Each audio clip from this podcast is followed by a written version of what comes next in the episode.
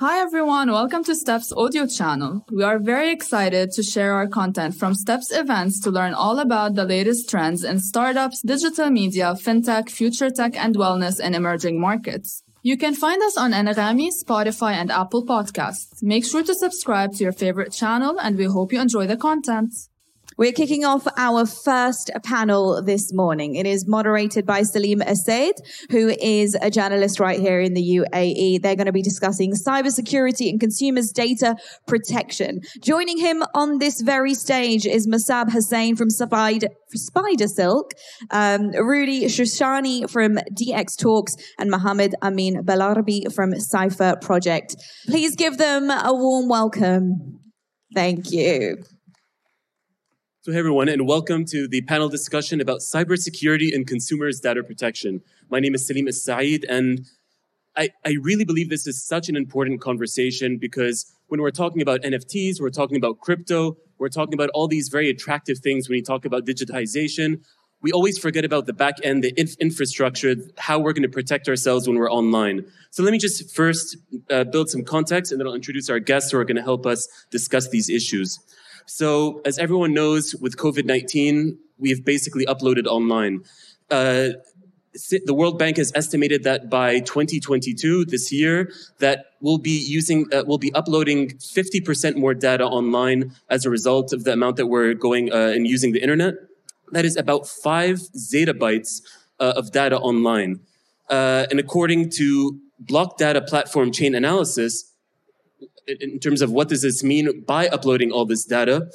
For example, cryptocurrency based crime hit new all time high in 2021 with illicit addresses receiving about $14 billion over the course of the year, up 79% from the year before. And it's not getting any better anytime soon. Also, global cybercrimes uh, uh, costs are expected to reach $10.5 trillion by 2025, according to Cybersecurity Ventures. And especially in this region, uh, cyber attacks such as phishing scams, data breaches, and ransomware have also increased. And in the UAE and Saudi, the average cyber attack uh, can cost companies about $6.53 million per breach, which is higher than the global average. So not to scare you, but just to make you realize like how important this conversation is, I'd like to introduce our guests who are going to help us, you know, uh, hopefully solve and at least help us prepare for these future problems. So uh, next to me here is Amine Belarbi. He's the co he's the founder and CEO of Project Cypher, a cybersecurity company providing protection to companies in MENA in the US with a focus on R&D and with a flagship platform tracking corporate leaked data across public, the public and dark web. We also have Mossab Hussein, and he's the co-founder and uh, chief security officer of SpiderSilk, a VC-backed cybersecurity tech company that specializes in the attack surface management space. And last, and last but not least, we have Rudy Shoushany. He's a digital transformation strategist and consultant based in Lebanon, who is the founder and host of DX Talks and Crypto Talks, which discuss everything digital in depth with regional experts. So it'll be definitely a contribution to this conversation. Thank you, gentlemen, for joining us. And you know, since we gave those that scary information about like what the future looks like when it comes to crypto, let's start with Amine. Can you tell us what is the threat of uploading up to five tera, uh, sorry, five zeta bytes of data? I don't even know like what that amount is. What does that mean in terms of the risk that our, our personal data has? How are we uploading this? And in, what are the threats that we can expect in the future? Thanks, Salim, for uh, having us. Uh, let me start with uh, maybe a, a, scenario. Back a few years back, maybe 10 years back, the scam that you used to receive would be from Nigerian prince offering you $10 million if you gave him your bank details. Uh, today, because of the amount of data that's out there, that makes it so easy to understand who you are, what are your preferences, what you shop, where you go. Those scams are becoming even more targeted. So the next time you receive an email, maybe after you just opened a bank account with HSBC, the email will be asking, Hi, you recently opened an account with HSBC with number ABC. We'd like to report that there is a malfunction that we need you to fix. Please send us your card picture so we can sort out this issue. And the email will be coming from a, an address that says info or security at hsbc.com, which is a spoofed address. Now, how more likely are you to believe that this is a legitimate email than the traditional Nigerian scam prince? Right? So the amount of data that we put out out there there are so many threat actors and malicious actors that are using this data to target us even better, to compromise us even better. And not only as an individual, but also as companies.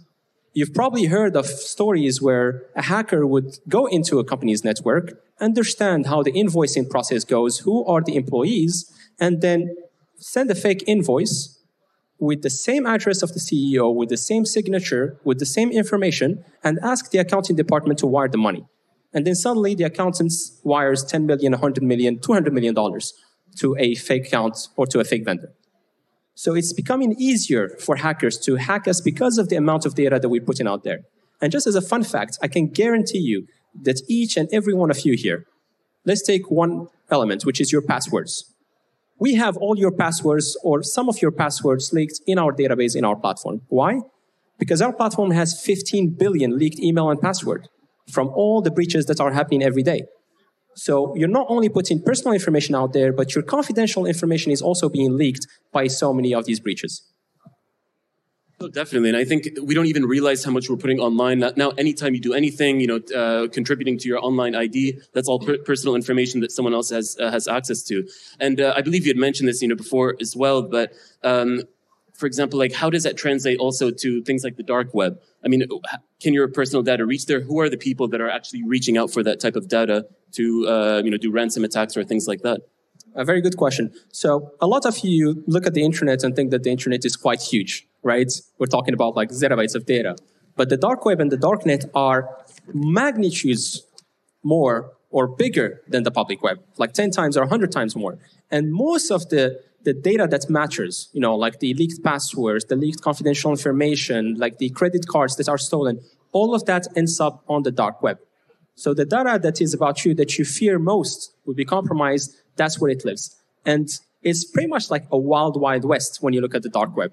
We're talking about everything from, you know, people selling weapons to drugs to selling fake credit cards. And we don't yet have visibility on it because we're only browsing the public web. And today, you can literally go as an individual, you can pay 100 bucks or 200 bucks, hire a hacker on the dark web to go hack a company or to give you a ransomware that you can deploy against a state agency or a corporate because we're looking at all these various ransomware attacks that are giving headaches and billions of dollars in losses. And we think that we need to be a sophisticated hacker to do that. Yeah. You don't. You can buy those ready-made kits on the dark web for 100 bucks. That's how it's easy to become, it's easy to become a hacker these days on the dark web that's a scary aspect about it. It's not something so difficult. You don't need to be some intense programmer, you know, to be able to do this. It's yeah, you can spend hundred dollars and and uh, pay someone to do that. So now, going to Mossab with the next question then. So we know that this is possible. We know the extent of it. But then how are cybersecurity companies dealing with this? Because as I mentioned, you know, in the UAE and Saudi Arabia, the average uh, uh, cost per the average cost per breach is about six million dollars. That's that's a huge cost. So can you say what is the impact of this been on companies, you know, whether cybersecurity or not? Yeah, well, uh, good morning. Thanks everybody for uh, having us here today. So I think you're absolutely right. We're, by the way, second after the US in terms of the cost per average breach. And these are only the announced breach or the ones that we're aware of. There's a ton of them that, you know, like we're just never going to hear about. Um, I think like, let's maybe take a step back and just understand, you know, like the scene as to what is happening within these companies and why they're getting breached. So I happen to have been fortunate to, you know, like to have taken part in, in, in participating in the building of some of these tech startups that are not cybersecurity companies, right? So I've seen like how engineering teams put, you know, things together, the early stages of a startup startup where, you know, you're struggling for a million things, right? Like you're trying to raise funding, you're trying to get your first paying customer, you're trying to get another customer, but keep the first one happy. Mm. There's just a lot of things that are happening. And I think it's fair to say that nobody's going to wake up one morning and decide, hey, let's do some awesome security work today. You know, mm-hmm. it will probably be because of a bunch of scenarios. One is your investor said, you're not getting my money until you do a proper security audit. Yeah. Or, for example, you're a fintech company trying to incorporate in the IFC or ADGM, and they ask you to do a proper security audit before you can get onto that, right? Yeah. But the other reason as to why during the lifetime of a startup as to why they would get breached and, and why is it very difficult to try to prevent breaches completely end to end is mainly to, to two reasons. It's become super, super easy and simple to deploy some form of digital presence on the internet. If you wanted to deploy a server today, it takes less than 30 seconds to have a server sitting on the on the internet with a public IP address. Whereas, you know, like back in the days, you know, like uh, 10 years ago, 15 years ago, you'd have to phone up a company like, I don't know, Rackspace, Fire, you know, like Firehost, and they would literally tell you that in that warehouse or data center, in that aisle, in that rack, this is your physical machine and it has a reference number. You'd have to sign a hefty contract of not letting it go. You know, it's a very complex problem, but today it's becoming super simple. And on the other front, in terms of the software that's now going to reside on these, you know, like servers that you're now able to deploy simply, the process to deploy software and write code and push new features and functionalities have become super, super simple. Literally, there is a process called continuous integration and continuous, continuous deployment. Hmm. You're trying to get the average engineer to write code and push it out there in production in the fastest possible ways. Mm-hmm. So for as long as these elements are moving at a rapid pace, you're trying to catch up with market demands and deploying, you know, new features and capabilities. It is gonna just naturally become an ever evolving, you know, tech stack, if you will each one of these elements has you know its own threats its own misconfigurations room for human errors and so on and so if you thought back in the days that you know this would be solved by a one-time security audit or a pen test, it's become very difficult to try to do that right now because the technology keeps evolving. You do the security assessment today, and tomorrow your team pushes a, a major deployment that changes 50% of your technology stack. So it needs to be continuously looked at, and it needs to be continuously reassessed as your, the, your, the company is growing and your technology stack is uh, is growing. Because I mean, I want to go for my next question on the readiness uh, of the region. But can you, like, uh, when you're talking about that, say, as the technology is evolving so quickly, but right now, what has been the impact, for example, when you have such hefty or uh, costs, you know, with cybersecurity breaches? Then how do, what does that do to the company? What does that do to the uh, the consumer who's paying for a product? How does yeah. that trickle down? Amazing. So so really the the cost factor that you're looking at is multiple layers. One is immediate hit on revenues. So for as as soon as your operations are hit, you know, if it is disrupted, then you're going to be in a position where you're not able to acquire the business that is available today in the market. If you're a logistics company and you have an app and people are ordering, you know, stuff through your app, and this app is now down because it got it got compromised, you're losing revenue for every hour. You know, like I, I wasn't in a company where you know a, a, a, few hours of downtime would cost in the hundreds of thousands of dollars. You know, like hmm. which is just quite massive. So that's one element of the of the loss that happens there. The other is obviously the cleanup act itself. You're now worried that somebody's sitting in my environment. How am I going to go about it? How do I know the the extent of that compromise? So I'll have to phone up, you know, the experts. They'll come to do the forensics. They come to assess my network, look at my employees, you know, devices and all of that. There's a lot of cleanup work that is very costly in that space. And the last bit is that you want to obviously start, you know, staffing up. Now that yeah. you've seen the, uh, you know, the need for for having to have a security team, you want to hire people ASAP. You'll probably get your first CISO or you know like security engineering team, and and and all of these together are the elements of you know like why it is that costly in in our region. No, definitely, and that's the idea that like if you're not at, investing in cybersecurity from now, you're going to pay the price and more you know, whether uh, you know in the near future by the Absolutely. reparative costs, uh, hiring new staff, and uh, cleaning up the issue uh, earlier on. Absolutely. Right. Absolutely. So, yeah. Now let's shift to the, the entire region. And Rudy, I, like, uh, you've been someone who's uh, who's speaking to experts, talking about you know working in different countries, helping you know build infrastructure as a consultant. Can you talk about what the lay of the land is right now? What does the cybersecurity environment look like at the moment? And if there are certain countries that are more ready than others when it comes to cybersecurity? Thanks for that. I just want to add reputation and trust. Once you lose these, you actually Very true. you're gone. So uh, going back to the region, uh, the most important part is actually the, the readiness factor. And this is where the policies uh, you know, the, the leadership uh, and uh, setting that uh, ecosystem. And today, let's say UAE is the epicenter of this. And then the more you go, the, the wider you go, the wider the gap is. So we have UAE, Bahrain, and uh, Saudi now is really pushing big time in that aspect. So it's great. And then you see all of those cloud providers coming in. You know, we need to outsource our some of our uh, security module. And we cannot actually hire that much to a point where our cloud provider has already done that once, twice, hundred times. They have the certifications. They have the so reinventing the wheel sometimes is too expensive. Become it's becoming too expensive. So let's go back to the region. As I said, UAE is really at, at the center of this. Going back to Saudi, Bahrain, and then the wider you go, the more it's going to be catastrophic, and really catastrophic.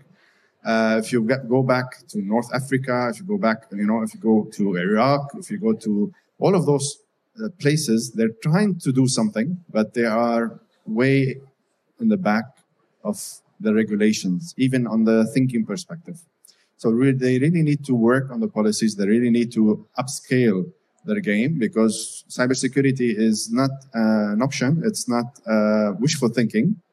It's who doesn't have or who is not affected. We've seen what's happening on the dark web. You know, uh, if we want to compare it, we were speaking about Bitcoin uh, earlier on. Who doesn't have a wallet today of you know related? It doesn't matter where. But the idea is who is not affected, who doesn't have, who doesn't have a mobile, who doesn't have a smart, who doesn't who doesn't actually transact. So on the wide spectrum, it's crazy.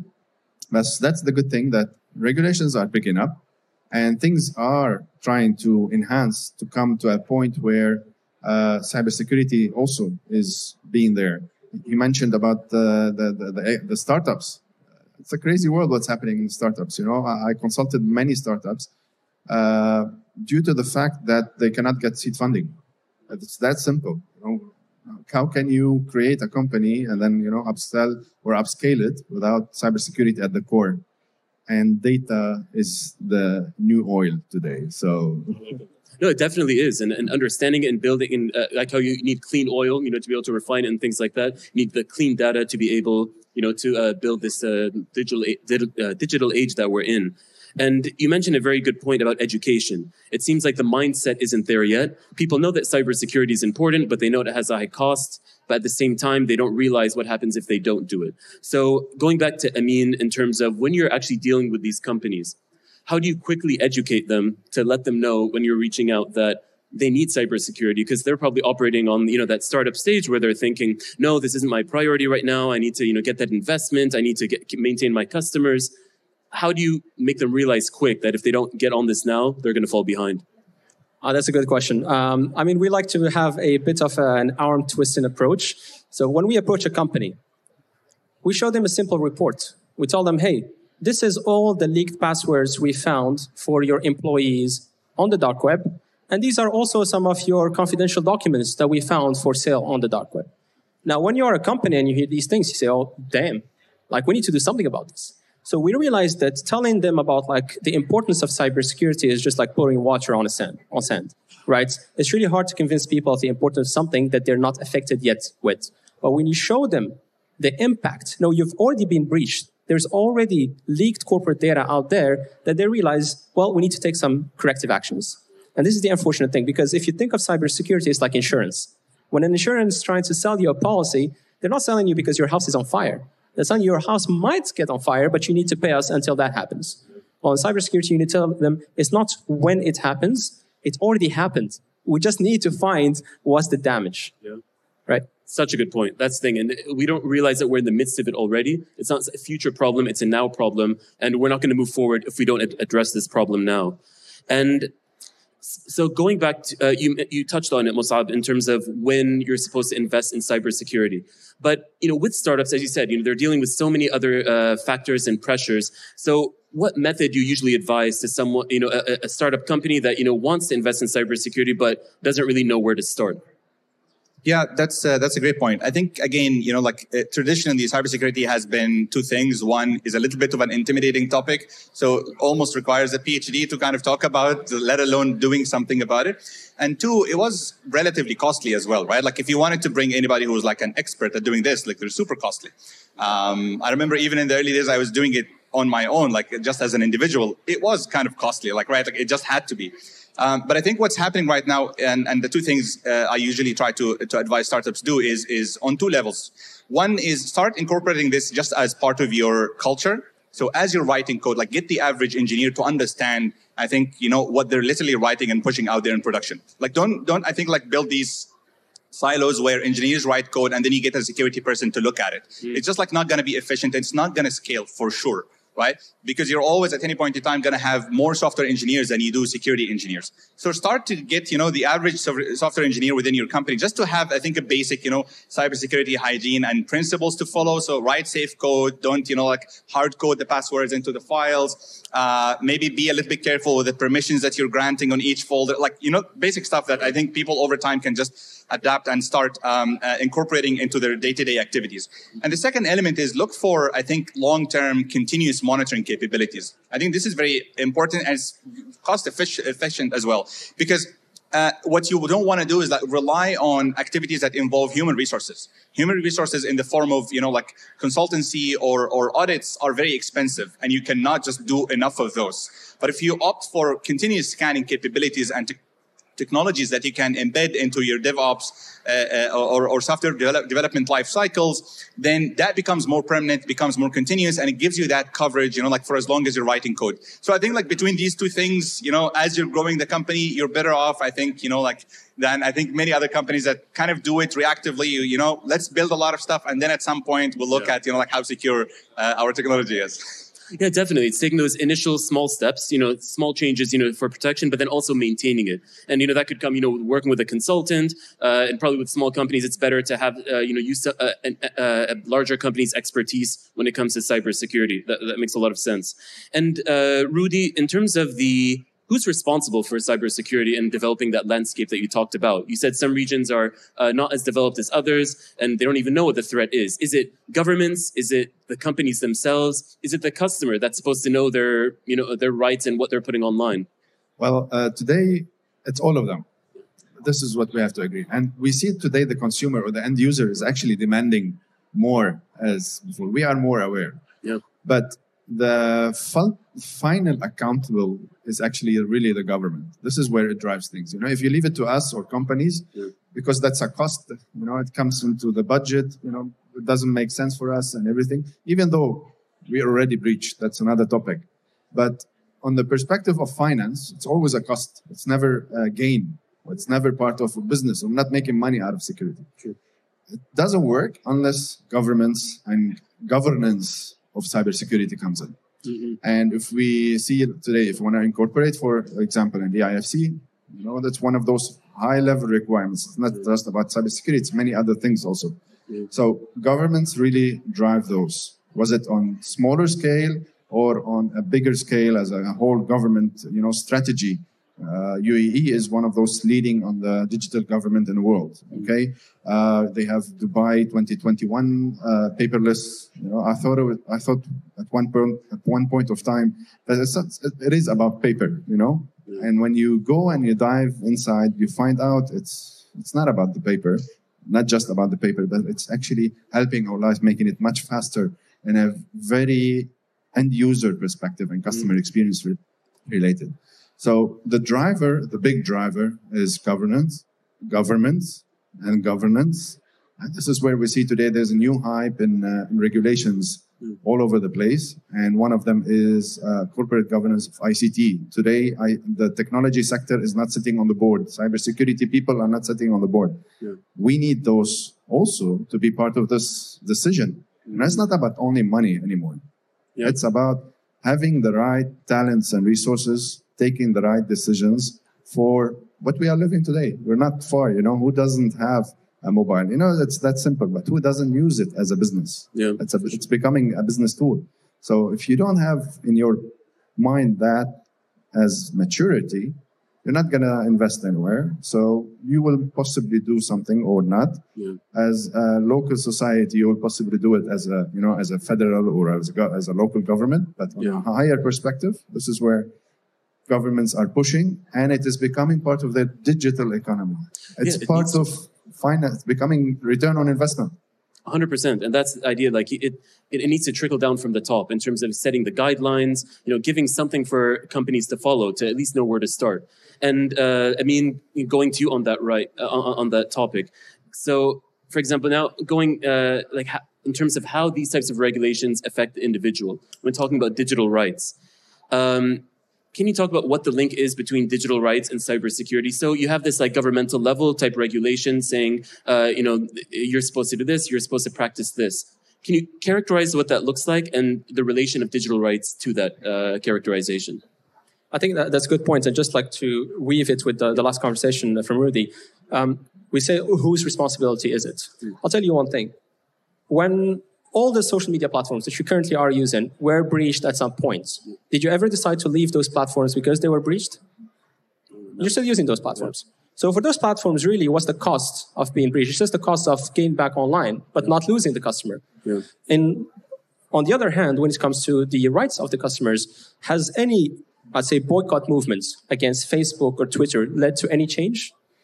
Not really, because they have such a large user base that like 10% of that, 5% of that doesn't make that much of a difference, mm-hmm. right? So it only leaves us with the regulator at the end of the day. And I think one regulator that did that very well is the European Union. We've heard like the GDPR and how like there's a big buzz around that. And the reason there was a big buzz is because finally they associated a financial cost to not following proper cybersecurity guidelines the fine is up to 2 or 3% or like even up to 10% of your annual turnover Mm-hmm. if you have a breach because you haven't properly protected your customer or in the user's information. Now, when we're talking about companies that generate 100 billion a year, that's a billion dollar fine, right? So it becomes significant. Mm-hmm. So you have to hurt companies where it matters most, and that's their bottom line. Yeah.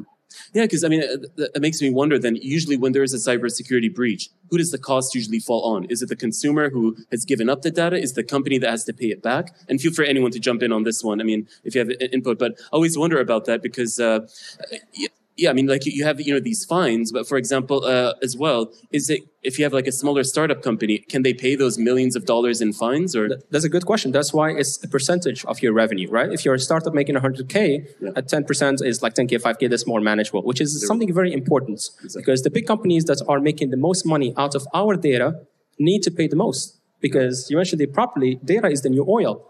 And again, if you're not paying for a service, you are the product. And those social media companies have known that very well and they're monetizing you very well. So they need to pay the bulk of protecting that data and protecting you as a user right? And that's why having that percentage of revenue makes a lot of sense. And the EU does it very well, and I'm sure a lot of other jurisdictions are following suit, the US, Asia, and so on. But again, it's really the regulator that can force these changes because the consumer and the companies themselves will not do much to budge on that point. I just Yeah. want to add, sorry, Yeah, I just want to add one point.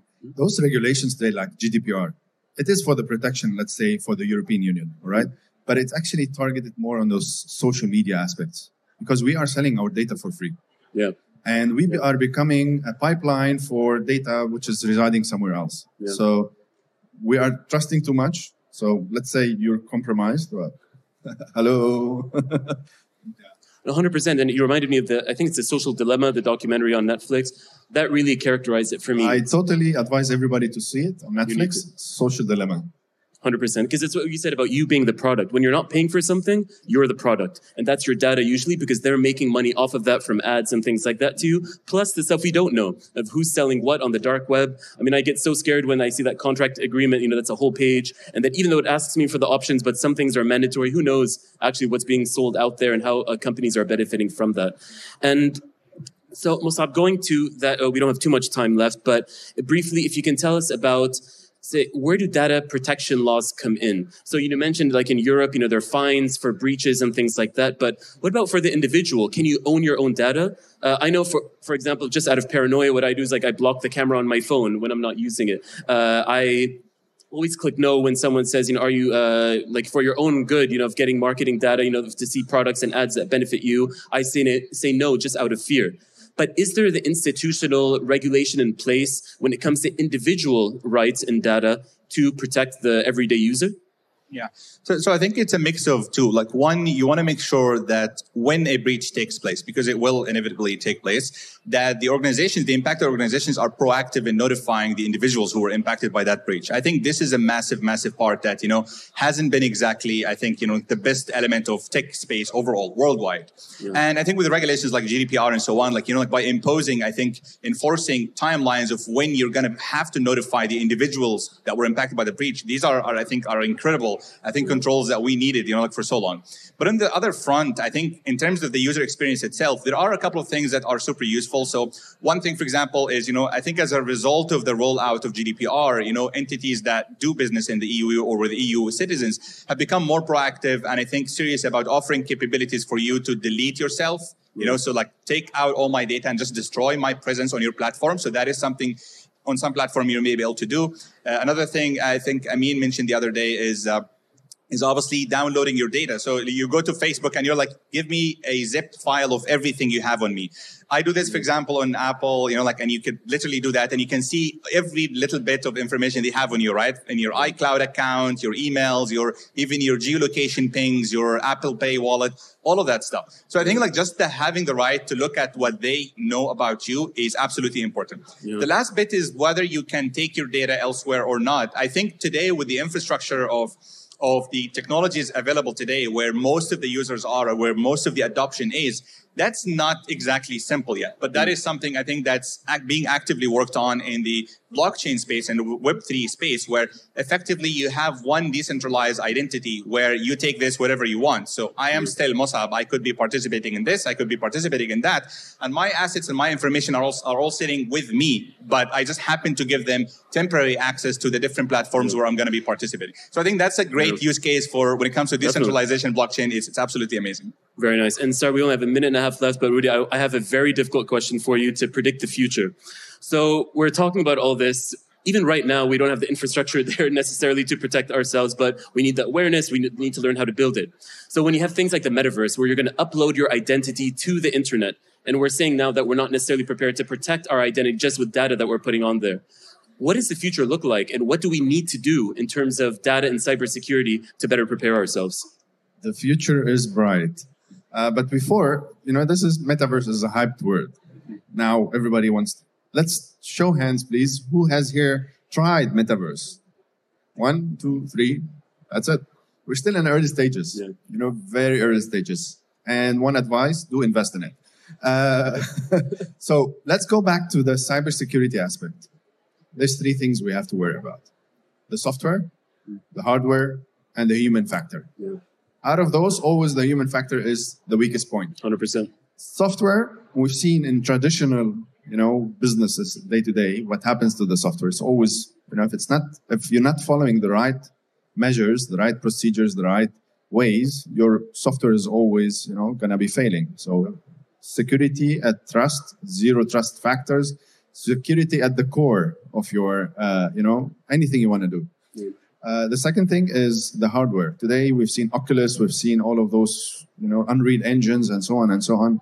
Um, we don't know yet what's the cybersecurity aspect. Mm. We're still in a very early stages to identify what's going to happen. But I'm sure something is going to happen. How? We don't know yet. It's a very early stage. We know that it's going to happen. We know that the software is there. We know that the hardware is also weak. Yeah. And then we have the element of human factor, which is inside. Yeah. And at what certain point the human factor is going to be? Is yeah. it going to be immersive to a total point or not? Is it? We've seen uh, a new research about the gloves with sensations. Yeah. So, uh, are they going to be cybercrime? You know, over shocking factors of electricity. You know, re- re- we don't know this haven't happened in terms of we've seen it in so movies. future problems that we yeah. could have. Yeah. And yeah. sorry, our time's up uh, yeah. for the time being, but that's thing. As you said, it's about the steps we're taking now. We don't know what problems are going to be there, but we can take the steps to prepare for them. So, you know, thank you, uh, our expert panelists, for discussing this very interesting topic. There's so much more to talk about, and thank you for listening. And uh, enjoy the rest of Step. Thank you. Thank you so much. Thank you for tuning in. We hope you enjoyed the episode. You can find our content on Anghami, Spotify, and Apple Podcast. Follow us on social media at Step Conference and let's stay in touch.